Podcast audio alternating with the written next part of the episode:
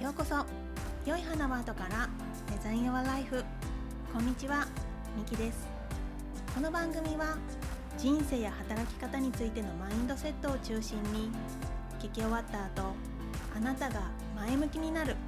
そんなお話をお届けしています。ぜひ最後まで楽しんで聞いていってください。皆さんこんにちは。今日もこのポッドキャストを聞きに来てくださって本当にありがとうございます、えー、今日はですね中学校の英語の先生をしているりなさんをお迎えしてあのお届けします。りなさんはですね中学校の英語のその教え方っていうのを変えていきたいっていうすごい熱い思いを持って今活動されてます。で私自身も、まあ、中学校で英語を学んで英語が好きだったんだけど話せない。受験英語だけしてきて実際話せるようにはなってないで英語教育ってあの書けるようになるとか読めるようになるっていうのがメインだったと思うんですよね。でもそれだとなかなかこう話せる日本人が増えていかないっていうところでりなさんですねあのすごく今活動を始めているところなので教師をしている方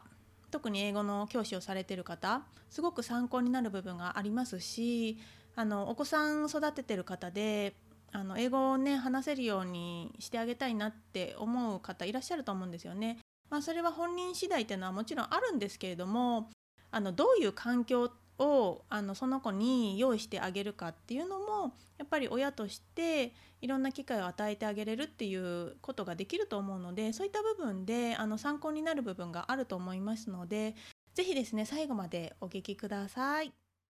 はい、今回はゲストにりなさんをお迎えしました。よろしくお願いします。よろしくお願いします。あの早速なんですけれども、りなさん自己紹介お願いできますか？はい、じゃあお願いします。お願いします。はい、えー、今津里奈と申します。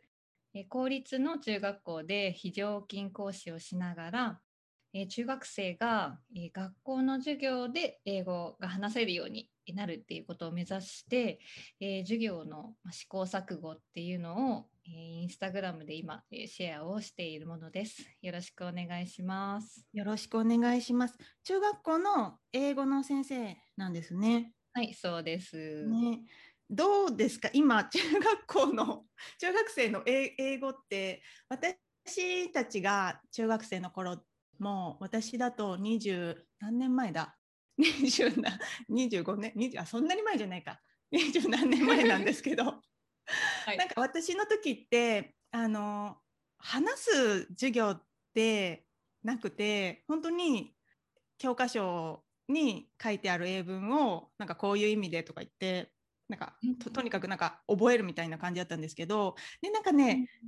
3年生2年生3年生ぐらいからなんか1年になんか本当数えるだけの回数であの英語が話せる日本人じゃない先生がなんか来てたような来てなかったようなみたいなそんぐらいだったんですよ。はい、でまあ二十何年も経てばきっと変わってるんじゃないかなっていう。どどどうですか？そうですね。えーと、一番変わった、まあ、中学校に限らずまず、えーと、違うのは小学校から英語をしてきた子どもたちが今中学生っていうことかなと思いますね。うんうん、なので、えっと、私今年4月から1年生を持ってるんですけどあの英語を口に出すっていうことに慣れているんですよね。そうなんですよ。やっぱり、えっとまあ、地域にもよえーと、差があるかも。この力の入れ方かな？小学校での力の入れ方っていうのは差はあるかなと思うんですけど、えーと、今のその1年生私が持ってる1年生は4年生から英語に触れてきた子たちなので、うん、あのそうなんですね。話したいっていう気持ちはなんか今まで持った中ではちょっと一番強いなっていうふうに、えっと、思っています。あれですか、えっと、なんか小学校で英語の授業が、えっと、義務化というか取り入れられたぐらいの子たちが今中学生になってきてるってことですか？そうですね、うんうん。あの成績もついている年代の子だと思います。えーとうん。ちゃんとごめんなさい調べて手元に ないんですけどいやいうんうん。まあご今現在、まあ、今年度はおそらく56年生は英語の授業があって、まあ、うん教科として成績がつきますね。へでー3、4年生は外国語活動っていうような形であの英語に触れるような、うんうんカリキュラムにはなってるんじゃないかなと思いうます。んうんなんか私たちの頃ってその私の記憶ではそのまあ一応何 あの一人ずつこうししあの指名指名っていうかあの 立たされてこう英語の教科書をこう一人で読むみたいなのも確かにあったけどなんかうん。なんだろうなちょっと発音がいいとなんかうん。ちょっとなんか恥ずかしい、まあ、そもそも発音がよいい感じでも発音できないんだけどなんかちょっとは恥ずかしいみたいななんかそんな雰囲気があったんですけど、今の子たちは多分ないのかな？とそうですね。あのもうこれも先生の持っていき方とか、うん。いろいろ、まあ、教室の雰囲気などであると思いますが今、えー、と私が2クラス、えー持ってるんですけど、まああのまあ、教室の雰囲気もあるのであれなんですけど一つは英語を話すことに抵抗がないので、まあまあ、小学校、えっと、別に習い事などでねえーやっている子もいるのでなんだろう一概、まあ、授業の、えーだ授業だけというふうには言えないんですけれども、まあ、子ども同士であの英語で質問をして英語で返すっていうのがこの授業の中で起こったりします。うーん。うん、これってなんかこう、まあ、中学生だとあんまりこうゲゲーム感覚とかじゃないくて割とこうなんだろう。なんていうの？あのそのテテキストにのっとってっていう感じなんですか？えっと、そうですね。私はあまりゲーム感覚のようなものはアクティビティみたいなうん。入れてなくって、えっと、この4月からはもう英語のインプットに1年生は力を入れてるので、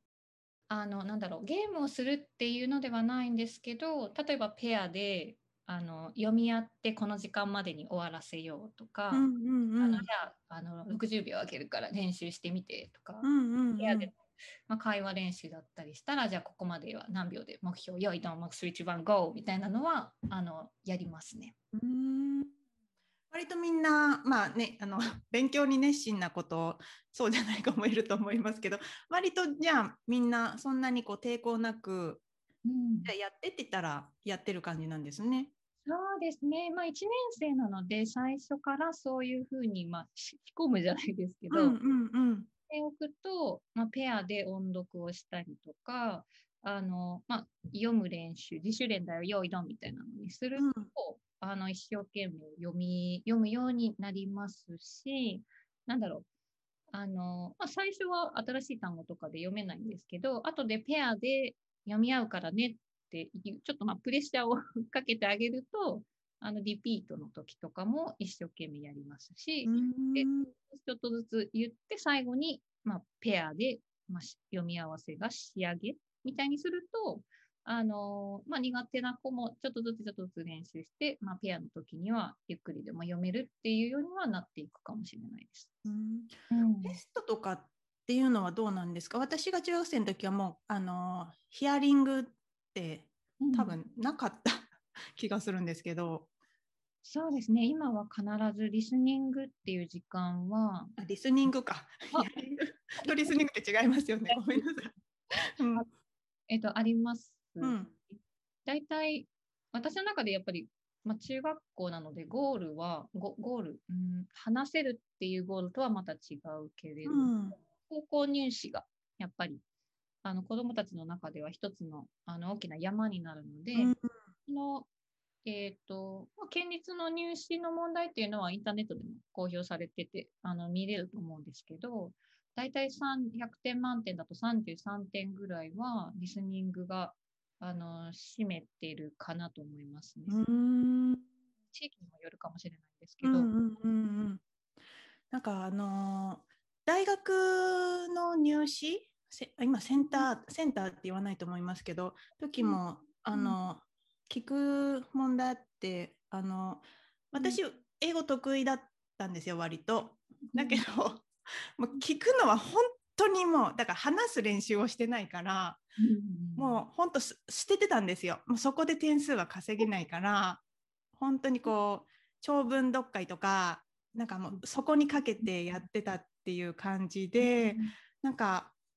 まあそれでも英語は好きだったんですよね。聞けないけどその文字で見る文の英語は別に好きだったけどでも、うん、その学生時代はそれでよかったけどじゃあいざね、うん、あのこう海外旅行とかまあ場合によっては人によってはそのお仕事でね英語使うっていう人もいると思うんですけど読めるあ読めるってあの読めないんですけど。じゃあ英字新聞読めるかって読めないんですけどなんかまあでもあの字で見たらなんとなくわかるけどでも言葉で話すっていうのが本当にできなくて、うん、今になってやっぱり話したいなと思って30後半になって あの話す練習をしてるんですけどでもなかなかこう語学の習得って難しくて、まあね、中学生に比べたらやっぱりもうあの頭の柔らかさっていうかそのなんていうの体に入っていくっていうのもやっぱり遅いからやっぱり早め早めにそういう話す練習って必要なのかなって思うんですけどどうですか？りなさんはそのあたり。そうですね、えーと、まさに、えー、ミキさんのお気持ちはわかるというか、うん、私も英語が、まあ、中学校から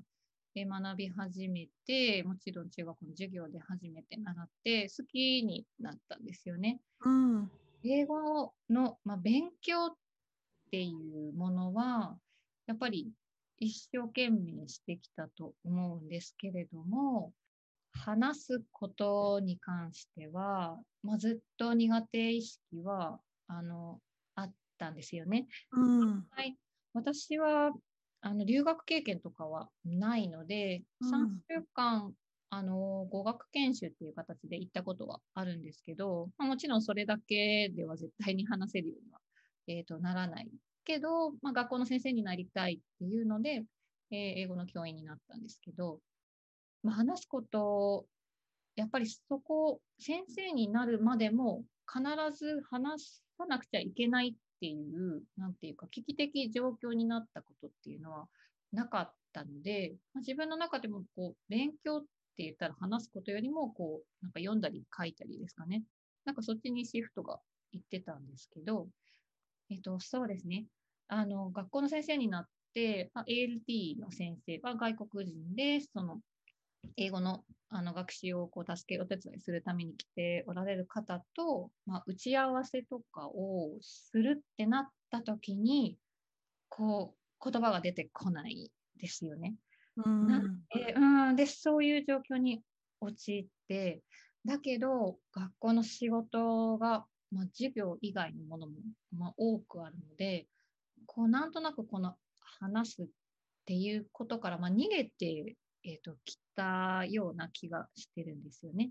で、まあ、その後あの一度、えーと、正規教員だったのを、まあ、退職したりしてで今は非常勤であの戻ったんですけど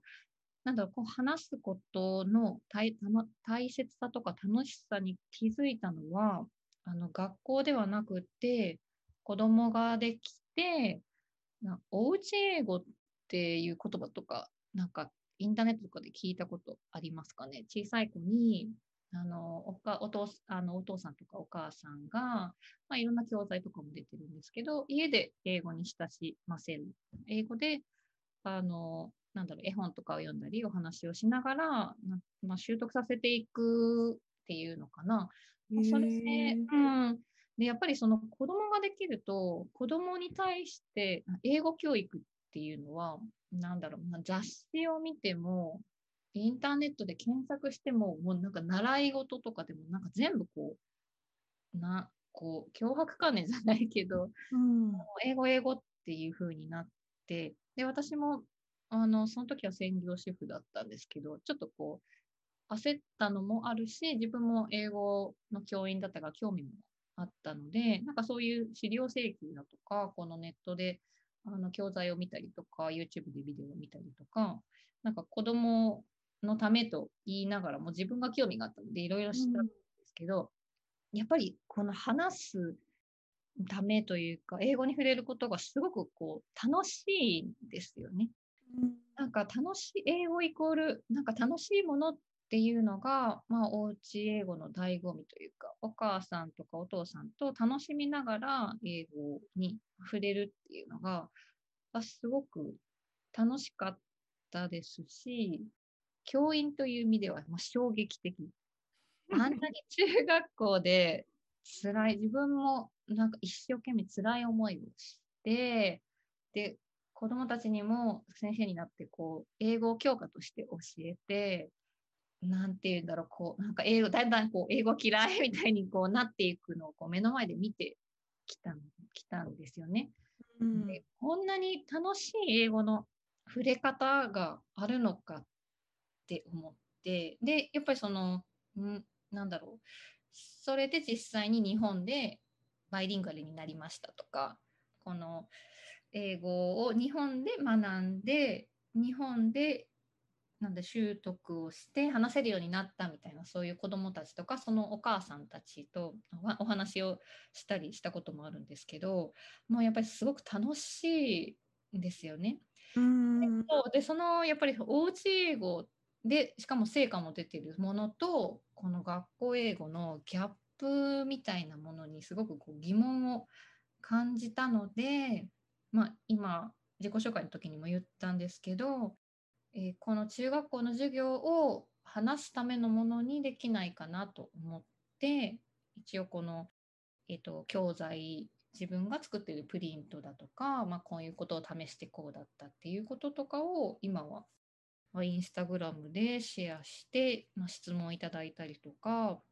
あの意見をもらったりとかしながら、まあ、活動してるような感じなんですけど、うん、その授業でごめんなさいちょっとその教育の現場が本当に全くわからないんですけどその授業で何を使うとかとかどういうところを目指してやるっていうのはその先生によって決めれるんですか？そうですね。えー、っと、まあ、教科書は基本的にありますし、それは決まっているもので、まあ、それに対してなんかワークとかプリントとかありませんでした？中学ありました。うんうん。発された業者さんが作った、まあ、ワークとかプリントっていうのはあの学年とか学校で決めるので、えーとまあ、何でも私のクラスはこれっていうふうにはならないですがその授業の中で、まあ、プリントを作ったりとかそうですねあの教科書も結構ボリュームアップしてこういろんなやることがこうたくさん教科書の中にはあるんですけど、まあ、どこをチョイスして、まあ、どこをあの重点的にやるとかあの音読はこれぐらいして書くのはこれぐらいにしてとかそういうのはあのその教員が決めると思います。うん。うん。そうなんですね。じゃあ、えーとまあ、極端に言ったらそのあれ、同じ中学校だと英語の先生って1人ですか？とは限らないですよね。そうですね、限らないです。限らないですよね。その先生によっては、ちょっとこう、うん、そのクラスによっては、英語の授業のスタイルが違ったりっていうこともあるってことなんですね。ありますね。うん、うん、学年を2人とかあの3人とかであの持つっていうのはざらにあることなので、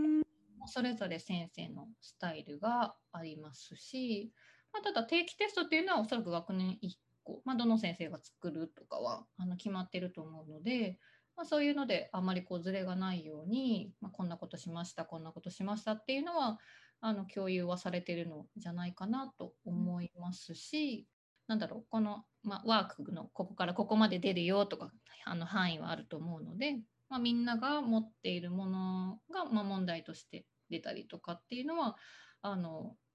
えー、となんだろう成績評価に関してはそういうふうになってるんじゃないかなと思いますね。なんか私その自分がこう子供を持っ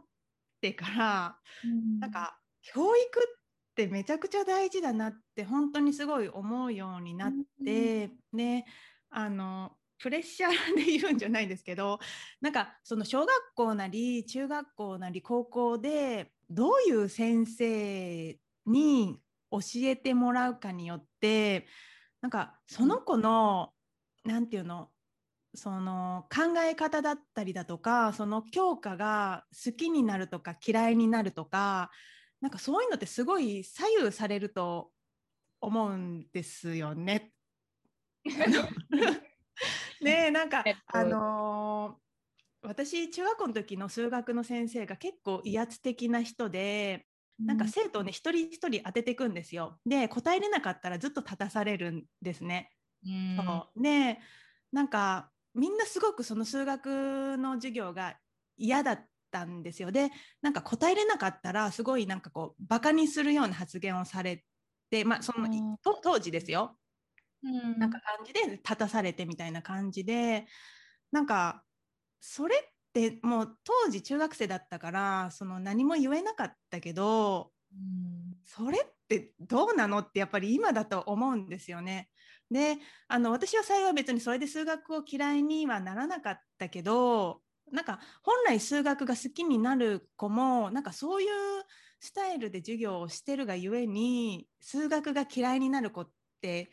可能性ゼロじゃないと思うしそのなんだろう先生ってあのその特に、えっと、小学校とかって1人の先生が全教科見ると思うんですよね。で1年間その授業とか以外でもその何て言うんだろう私も全然どんなことを具体的に言ったか覚えてないけどその勉なんていうのその教科に関することだけじゃなくてなんかあのこう人としてというかなんかこういうふうなことがあってねみたいな先生のあのそのなんていうの日常のこととかも話してくれてたと思うんですよね。でやっぱりこう無垢というか純粋がゆえになんかそういうのがすごくその子に入っていくって思うとなんか先生の存在ってやっぱりすごく大きいなって思うんですけど どうですか？ごめんなさいね。なんかプレッシャーに感じたら申し訳ないんですけど先生たちのなんかそのどういうあの気持ちで子どもたちに接してる人が多いそのリナさんに限らずどういう気持ちでいるのかなっていうのがなかなかその当時私は先生に どんな気持ちで教育してますかなんて聞けないし逆に今その今私はまだ幼稚園児の子供だけどじゃあいざね学校に行って先生とお話しする機会があった時に先生はどんな思いでこのお仕事されてますかなんてなかなかちょっとね面と向かって聞けないと思うんですけど今りなさんねあの教員っていう立場からしてあの一緒に働いてきた方たちってどんな思いがあったりとかってもしあの言える範囲で教えていただきたいんですけれども。そうですね。えー、おっしゃる通り、まあ、聞いてみたらいいと思いますよ、ミキさん。あの あのどんな思いで。でもあの考えるきっかけにはなるかなと思でも私もまあ全教員を代表してというわけにはあのないので、うんと、いろんな先生がいらっしゃいますというふうに、うん、えー、もまあ言えますし、うーん。でも教員があの子どもさんですかね児童生徒に与える影響が大きいっていうのは事実うん。し中学生でもこうまだ何て言うんだろう純粋だなって思う,、うんうんうん、ある意味何何も知らないっていうふうにを感じることもあるのでそれは教員になったものは必ず常に、えっと、なんだろう頭に置いて、えおくべきものだと思いますしなんだろうな教員に席でなった時にその目の前の子どもたちの後ろには保護者の方がいるっていうふうに教えられたこともありますね。で教員私は今はうん自分がロールモデルである教員はロールモデルである。目の前の子どもたちのロールモデルであるっていうのはすごく、えー、と感じ今までで一番感じてる部分ではあるので生き方とかもう私自身が目の前の子どもたちに与える影響の大きさっていうのをひしひし感じてるしなんだろうな。特に私は女性教員なので女の子には私のようになってほしいとまではいかないけれども生き方としてあの私の考え方とかうーんなんだろうこう話す発言とかが彼女たちに届いてほしいなっていう風な気持ちでは教壇に立ってますね。うーんうん、やっぱりなんだろう、えっと、ミキさんも多分働き方の面でですねその女性の働き方っていうところでとかはいろいろ考えをお持ちだと思うんですけどうん私は学校の先生になった時に自分がこう年を取ってこんな先生になりたいなっていう方にちょっと残念ながら、うん、巡り合えなかったんですね。どの先生も年配の先生で素敵な方はたくさんいらっしゃったんですけど同じようになりたいって思う方がいなくてでそれは何でかっていうとあのやっぱりみんな心が疲れてる。うーん。なんかこうすごく辛そうだったりとか何かをすごく我慢して仕事をやっていたりとかあとは、まあ、私もそうなんですけど結まあ結あんまりないのかな？でも先生、えっと、やっぱり結婚して子供を持つってなった時におそらく核家族だけではあの、まえっと、パパとママだけではやっていけないと思うんですよね。必ずこうおばあちゃんおじいちゃんだとかが同居してるとか近くに住んでるとか、まあ、サポートがないと,、えっとや続けていけない職業だと今は思う。今もまだそう思うのでなんかなんとなくこう選ばれた人だとか、まあ、そういうのも全部考えてこの地で教員になったみたいな、まあ、そういう方だけがずっと最後まで続けられるみたいな風にあの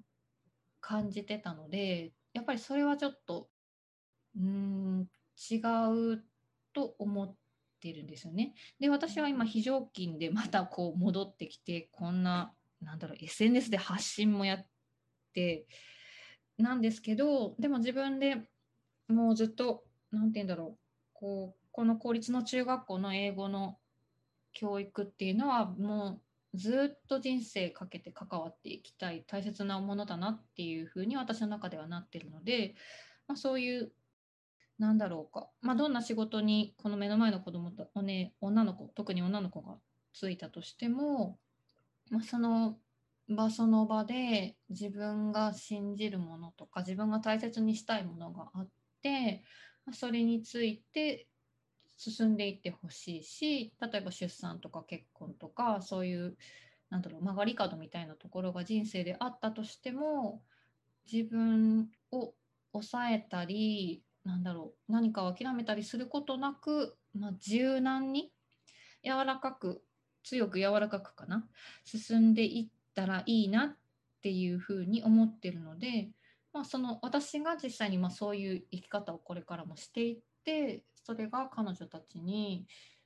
あの、まあ、少しでも受け止められるようにっていうふうには思ってるので、まあ、そういうふうに思ってる先生が他にいるかとかはちょっとわからないんですけど、まあ、教育、まあ、そう私はそういう気持ちで今は教団に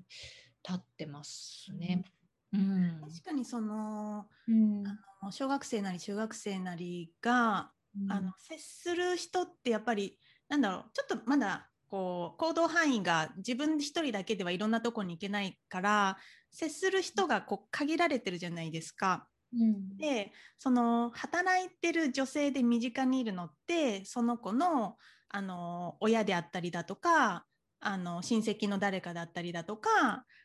先生だったりすると思うんですね。その学校の先生だと思うからその人たちがどういう働き方をしてるっていうのを見ることでそのそのまあ女の子が将来こうどういう働き方をしていくのかっていうのが、まあ、100%ではないけど多少ねこう見見えるというか参考にしていくのかなっていうのはあると思うんですよね。で、うんとはいえ そのあの先生ってそのその学校の中で、まあ、生徒に見られたりとかその、まあ、職員室にいても、まあ、生徒が入ってきたりとかでこう常にこうオンな状態こう、うん、さっき言ってたそのロールモデル模範的な存在ではないじゃないとなんかいけないみたいいけないというかあの別に いけないわけじゃないけど、まあ、そあのそういう、まあ、立場にありつつもとはいえさっきその心が疲れてる人たちがいるっていう何て言うんだろうなあのなんだろうすごく自分、本来の自分とその教師っていうその職業のバランスっていうのが難し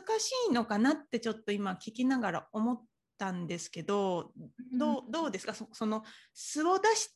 ていいのか、やっぱりその教師っていうなんだろう仮面ではないけどやっぱりそういうなんかこう衣装を着てね私は今から教師という立場ってなってやっぱ学校に行くっていうところがあるのかなって思ったんですけど。うん、あるとあると思いますね。あるとうんでも私今はないんです。今はないんですね。やっぱりそれってなんですよね。うん、それななんでですか？なんででしょうななんででしょうあえっ、ー、とおそらくあのまあ、人生をかけてちょっと言い方大きいかもしれないけど、うん、やっぱりえー、っと何て言うんだろう私は日本の中学生が中学校で英語を話すための授業を受けられるようにしたいっていうのが、まあ、すごくこう私の大きな大きな目標だっていうふうにあの気づいてそれを思っているのでなんかそのそれは私の中で揺るぎないんですよね。うん、なんていうかそれがあるからどんな辛いこととか、まあ、困難なこととかがあってもいや私はそれのためにこれからも進んでいくんだっていうふうに思え思えるのでこう自分を出すことがあんまり怖くないんですよね。うんうん、ででもあのミキさんがおっしゃったみたいにもうその気持ちになるまでは私はプライベートとかで、ま、ママになっても昔中学校で先生やってましたなんて絶対に仲良くななるまでとか言わなかったなんとなくこう恥ずかしい英語の先生だっていう風に見られるのが嫌だったから隠してましたし言わなかったしえーと、成り立ての時はやっぱり中学生の生徒に舐められるのが怖かったんですよね。この教室の中の生徒をやっぱりコントロールすることができなくなるっていうことが怖かったから常にこう緊張していたしうん何て言うんだろうこうよく叱っていたかな。あのなんであんなこのただねにこの20 23とか4とかで23かで 先生になってしかもまずやっぱり女性の方がちょっと柔らかい雰囲気になるのはしょうがないから、うん、でもそれでもやっぱり男の先生とかと一緒同じように舐められちゃいけないと思ってたので、うん、ていうかこの自分を出すなんてうんと考えられなかったしもうちょっとこうなんとなくはみこう自分のクラスがこう揺れそうになったとかこうはみ出しそうになったらすごく焦って、まあ、絶対このなんか崩したくないっていうふうに思っていたのでやっぱりそのミキさんがおっしゃる仮面みたいな教員としてみたいなのはあったと思いますね。うん、なんかあの事前にお話、あのお伺いした時に、うん、そなった時の3年間ぐらいは、うん、あの本当につらかった。で、う。ん、お母様もあのりなさん 本当に教師やややってすごいなんか心配されてたみたいなことを、ね、教えていただいてたと思うんですけどその、うん、な何が辛かったですか？そのつ辛いというかその大変だった、うん、うん。そうですね。やっぱり精神的にもこの業務量多さとしてもやっぱり辛かったですね。もなんなんていうの？でも今あお話しして精神的につらかったっていうところは今今のそのミキさんと今話してあそこかなって、うん。あまりはっきり分かってなかったけどそうか、仮面を教員としてっていう自分をこう保つことがすごく大変だったので、まあ、そういう面でも多分もう母が、えー、と心配してくれてたのもそそれがあったのかなと思いますね。自う分んというものなんだろう。こう大学を卒業して社会人になった自分が社会人になったっていうだけでも一つのハードルなのに、うん。もう、ま、目の前の38人ぐらいの子どもたちの前に立ってでその後ろにいる保護者の方の相相手っていうかもうケケアというか、もうお話をもう一人の教員としてやっぱりやらなくちゃいけない。でそれは精神的にもあの仕事としても大きいものだと思いますし、まあ、あとは担任だったのもあるのでそうですね。子どもたちとの対話コミュニケーションを取りつつ授業もして、まあ、欠席とか体調が悪くなったとかいうそういう連絡もしたりちょっと学校になかなか来れないなっていう子にはあの放課後に対応したりもしてかつ部活動の顧問 土日、ね、土曜日、どっちも大会みたいなのはあったのでうんそうですね。精神的にも仕事的にももう、ま、回らない回らない、まあ、その時実家暮らしだったので、ませまあ、お洗濯とか その、うん。ところとかはあの両親がいたのでお手伝いしてもらってたんですけどもうそれがなかったらもう、うん、回ってなかったかもしれないとりあえずご飯を食べるようにしてました。痩せ痩せちゃうんですよね。うん。でご飯食べる時間ももう飲み込むようにな給給食なんてねあ合ってないもんない合ってないうんうん。ですから休み時間としても。うん。もうで夜は遅く帰ってきてその食欲がなないんですよね疲れすぎて。うんでも食べないと死んじゃうみたいな気う持ちで、んうん確かに過ごしてましたね。うん。そうね確かにうんでもまあどどんなねお仕事もやっぱり大変な時期の成り立てとかはあると思いますし、うんそういう面では教員だけじゃないのかなとは思うんですけどね。さっきあのりりなさんがその自分がどういう あのい今ね今どういう気持ちでその、中学校の英語教師としてこれからの人生こう目指したいところがあるってあの教えていただいたと思うんですけど、あのどんな仕事もやっぱりなんかそういうところがないとなかなかこう続けれないなっていうのが私すごく思っててあの、どの仕事も多分多分ですか必ず、まあ、大変なこととか嫌な思いとか絶対すると思うんですよね。で、うんその時に何だろうあのーこうまあ、ただお給料がもらえるからっていうそれだけだったら別にお給料もらえる仕事って別に別に探せばいいと思うんですよね。だけど自分がこの仕事を選んだ理由をちゃんとこうこう認識とか自分の中でちゃんと持っててかつ自分がこうどうなりたいとかどう目指したいとかどうその業界を変えていきたいとかなんかそういう思いがないとその壁を乗り越えれない。別にもういいやこの仕事いいやって投げ出して別の仕事に行っちゃうとかってなっちゃうと思うから、うんさっきそのりなさんがその今は自分を出してで多分今でも多分嫌なこと嫌なことっていうかなんか大変だなって思うこともあると思うけどでももう強い気持ちがあるからもうこの学校の英語の先生っていう道をうん。もう続けていくっていうその本当に強い思いがあると思うし、うん。あの変えてほしい。本当にあのそう。あの徐々に変わってきてはいるとは思うけど世界中を見ても、まあ、全部の国を知らないですけどそのいわゆる先進国の中で日本だけが英語が喋れない人がの率が高いじゃないですか。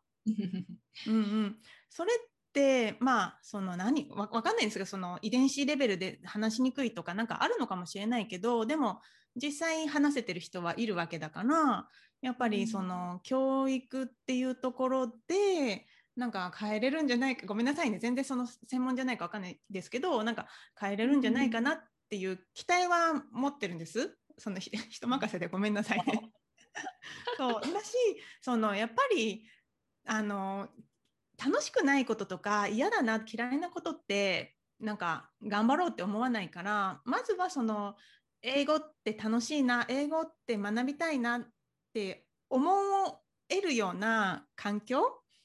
うん、っていうのを、そのさっき言ってたおうち英語でしたっけ？うん。とか学校での教育だったりだとかなんかそういうところで変えていけば本当にねあのもう今でも多分若い世代は私たちの時よりはその英語を話せるどうなんだろう分かんないけど話してる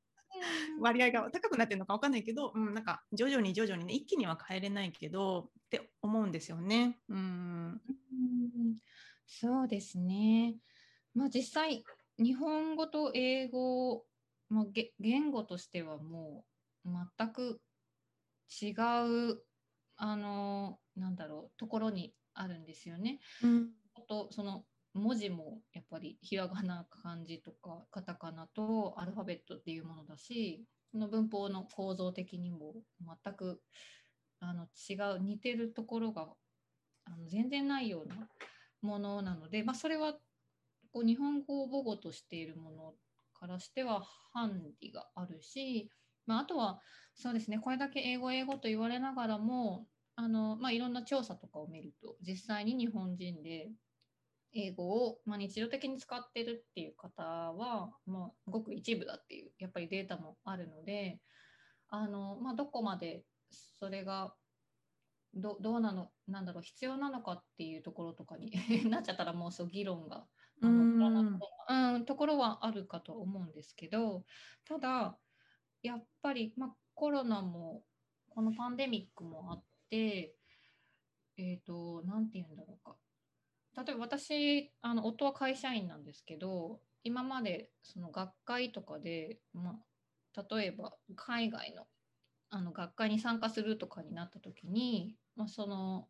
飛行機で行ってたのが、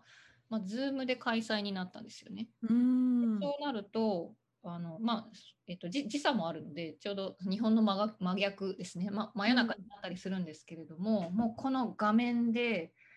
英語で学会を受けてもしかしたら、まあ、い意見とか言ってるのか分かんないけど、うんうん。とかね。もうそのこのなんていうかこう英語を話す人と自分との距離っていうのがもうゼロに近いくなっちゃったんですよね。うん。でかつ英語はそのなんだろうサイエンスとかテクノロジーの方の言語なので、まあ、そちらの分野っていうのはやっぱり最新のものは英語の論文で書かれてることがやっぱり多いですよね。でそうなってくると、まあ、ここの後ね日本があの、まあ、少子化とかになってあのいもうすでになってるけどなんだろうこう日本の中だけでは物が売れないとかもう海外に出していかなくちゃいけないっていう時にやっぱりそれがハンデになるっていうのはこのまあ国なんだろうこう未来の子どもたちにとってなんかやっぱりハンデにはなると思うんですよね。うんなのでそのミキさんがおっしゃったみたいにあの学校での、まあ、そこを変えて英語を話す、まあ、ことに近づける授業って持っていくっていう動きは私はやっぱりすごく必要だと思うし、まあ、私たち、まあ、教員になったものにとっては、まあ、逃げられないに逃げてはいけないと思うんですよね。ただ実際の現場としてやっぱり若い先生から年配の先生までやっぱりいらっしゃるから、まあ、その今まで積み上げたものっていうのを崩すっていうのは年配の方になればなるほど難しくなりますね。で年配の先生でもあのすごくあのもう音英語の音とかこうイラストを使ってリリテイリングっていうんですかねあのイラストを見ながらそれを自分の言葉で英語で話していくっていう先生にもお会いしたことがあってもうそういう方もやっぱりいらっしゃるんですけどでなかなかその学校の中で同じ、まあ、学校にたまたまいらっしゃったとかそういうラッキーがないとあの、うんと、教員自身もそういう新しい教え方みたいな方にこう触れる機会はやっぱり少ない。うんでそうなってくるとあの、まあ、自分でやっぱ忙しさもあって自分で研究を授業を研究するっていう機会はもうほぼ私はなかったですね私はなかった、うん、最初の3年間はもうほぼなかったから教えられた授業を自分で子どもたちにする。でおそらく今の教員本当に若い子たちは分からないけど私は予習で新しい文をノートに移してそれを日本語訳もして新しい単語は辞書で調べてでそれをも授業に持っていってでここがこうだよってこうあ赤線を引いてここが主語でここが動詞でっていうような授業を受けてきたからあそれをそのまま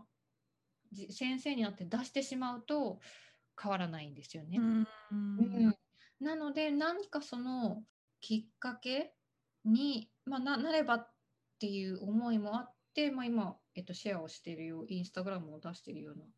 形なんですけれどもやっぱりうんといやでも本当、うんうん、今までのやり方をその私たちが当時ね受けてたやり方を今も繰り返してたら結局英語が話せない日本人が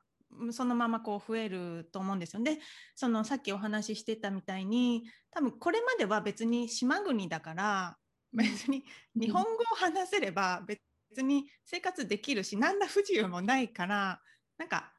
なんていうの別に生きていく上で別に英語ってなくても別に日本にいる限りはできるけど、でももうその日本が、まあ、人口が減っ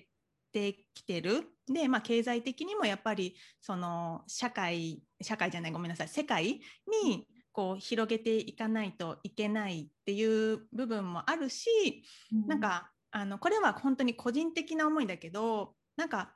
だからといってじゃあもうみんな世界に出ていこうよってなったら日本が衰退する一方だと思うんですよ。だからなんだろう日本っていうのをこのなんか日本ってすごいいい文化もあるし国民性とかその何、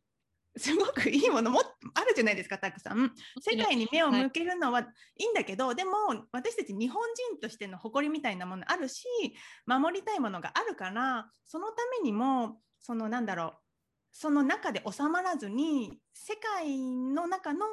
いいものも取り入れる。でそれをすることによって日本を守っていくっていうこともできると思っててこれ個人的な思いですよ。何でもかんでもこう世界に出ればいいじゃんっていう、そういうそういうふうに思う方もいると思うけどなんか私はそればっかりしてたら多分日本って本当にもうほん本当に どんどんどんどん落ちてっちゃう、うん、から、うん、その日本をもっと守っていくためにもその英語なりそのまあ違う言語、まあ、ちょっと私は有力ないですけど。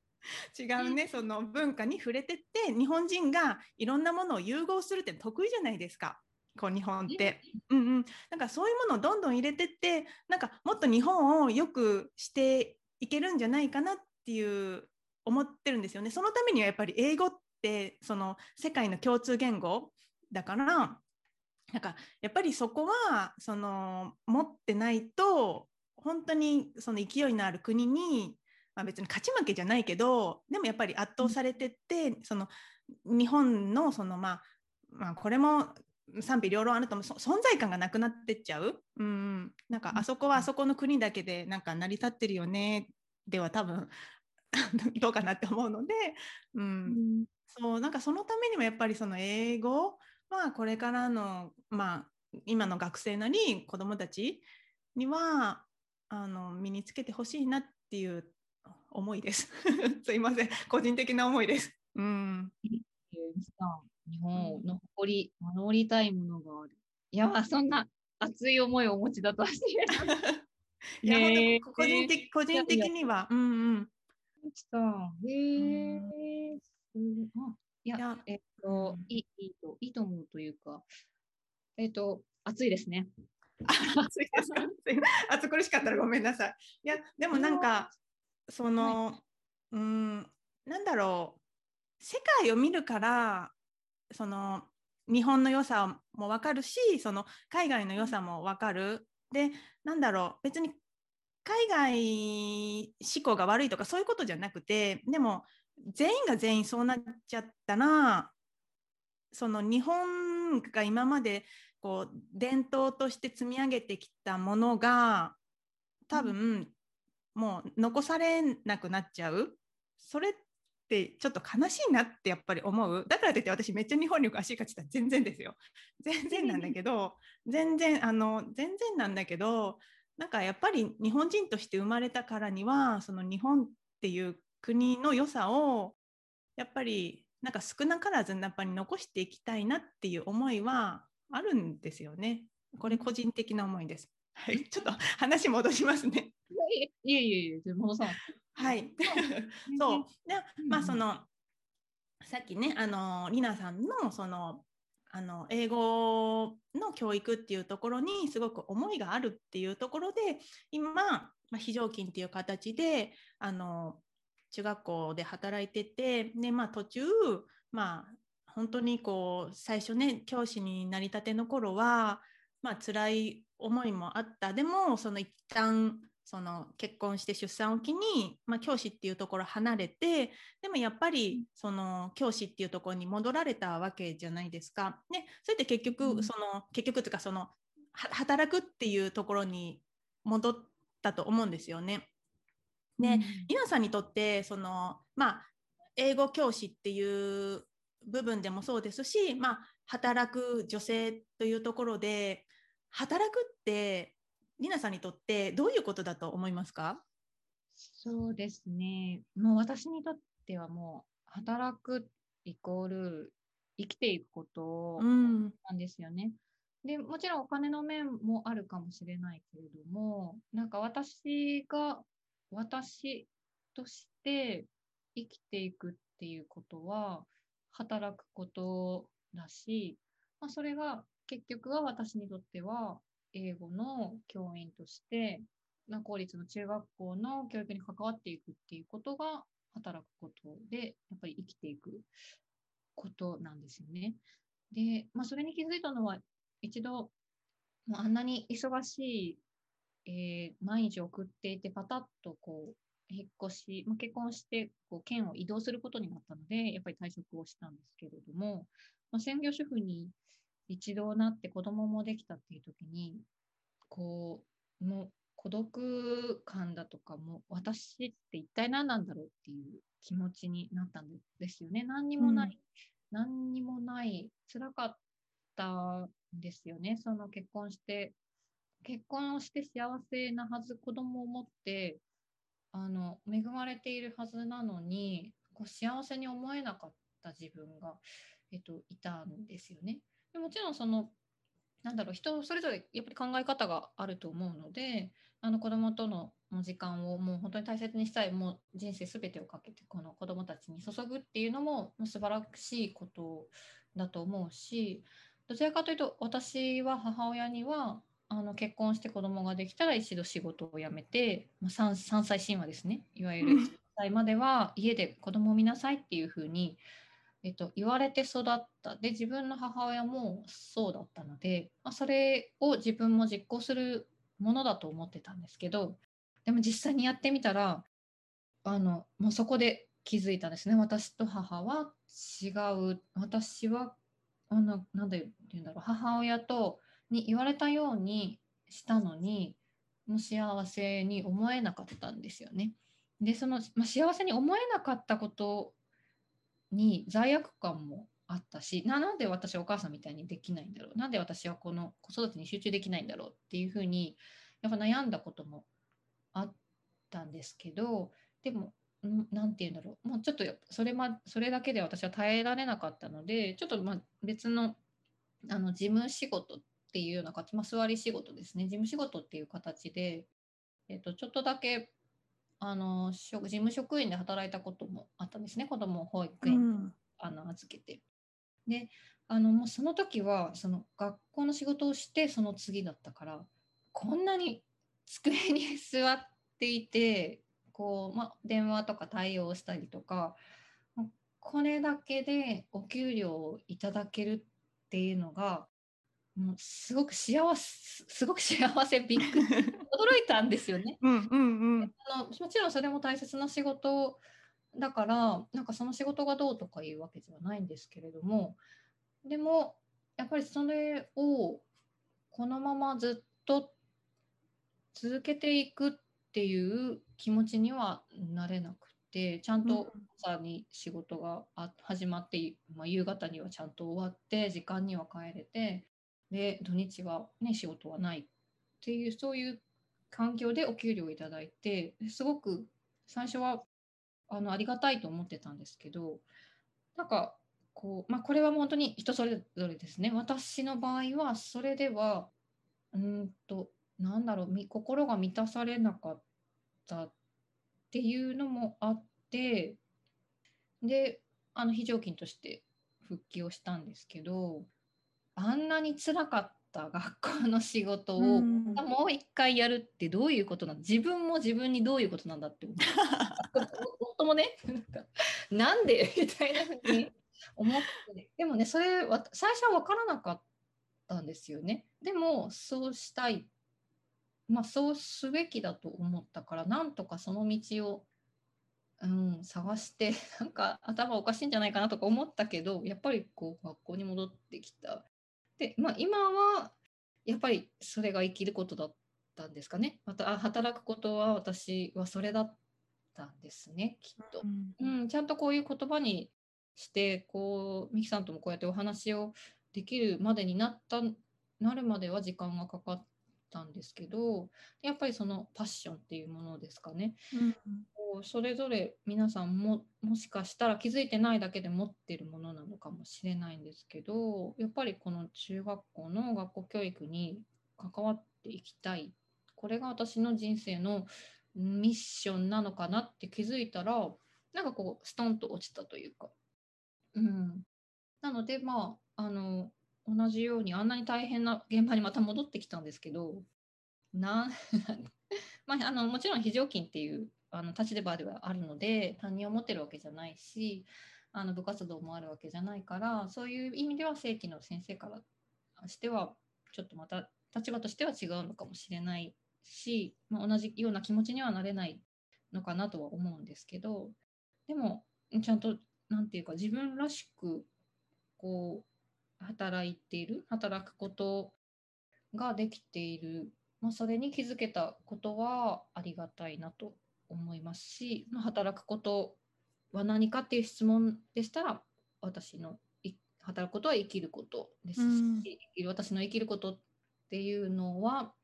えーとまあ、人生かけてこの教育に関わっていくことなのかなって今は思っています。うん、なんかねあの経験あ経験したことが、まあ、全く同じじゃないけど私もなんか同じような経験をしてて、うん、その私も半年ぐらい専業主婦になった時期があってで、うん、その時はそのそれまで、えーと、子供が0歳の時から保育園に預けてで、まあ、時短はしてたけどでもすごいなんかこう目まぐるしく働いててなんかちょっとあの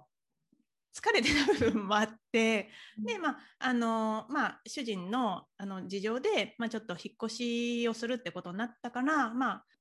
子供と過ごすいい時間かなと思って、まあ、仕事を辞めて専業主婦になったんですよね。であのもちろんそのあの子供と過ごせる時間っていうのはすごくありがたかったしすごく幸せなことだったんだけどだけどなんか数ヶ月経った時になんか同じで私って何だろうって思ったんですよね。うん、あれって思ってなんか私って働くこと必要だなって私にとってなんか働くことって必要だなってなんか思えてなんかそれまではその、まあ、大学卒業して、まあ、就職するのが当たり前だと思って働い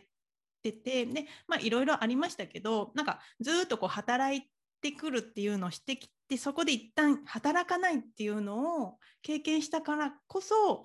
なんか、私は働くことが自分にとって必要って思えたんですよね。うん、でこれはね別にその働くかどうかって別に人それぞれの選択だしまあもうもちろん働かなきゃいけないあのその人もいると思う。その家庭を守るとかねあの生きていくためにやっぱりそのお金が必要だからもちろんあるんだけどまあでも女性の場合今今のねこの社会構造だと、まあ、働かないっていう選択肢も選べる人もいるわけじゃないですか。うん、うん、だからそれは別に自由なんだけどでもなんだろう私もねこのあの親からなんか3歳まではあの子供のそばにいたとか言って本当に本当に言われてたが同じなんですよ。だけど別にそれにとらわれる必要もなくてあのまあいろいろね子育てしながら働くのはもちろん大変だけどだけどなんか働きたいっって思ったらその働ける手段というか環境を整える周りにその協力を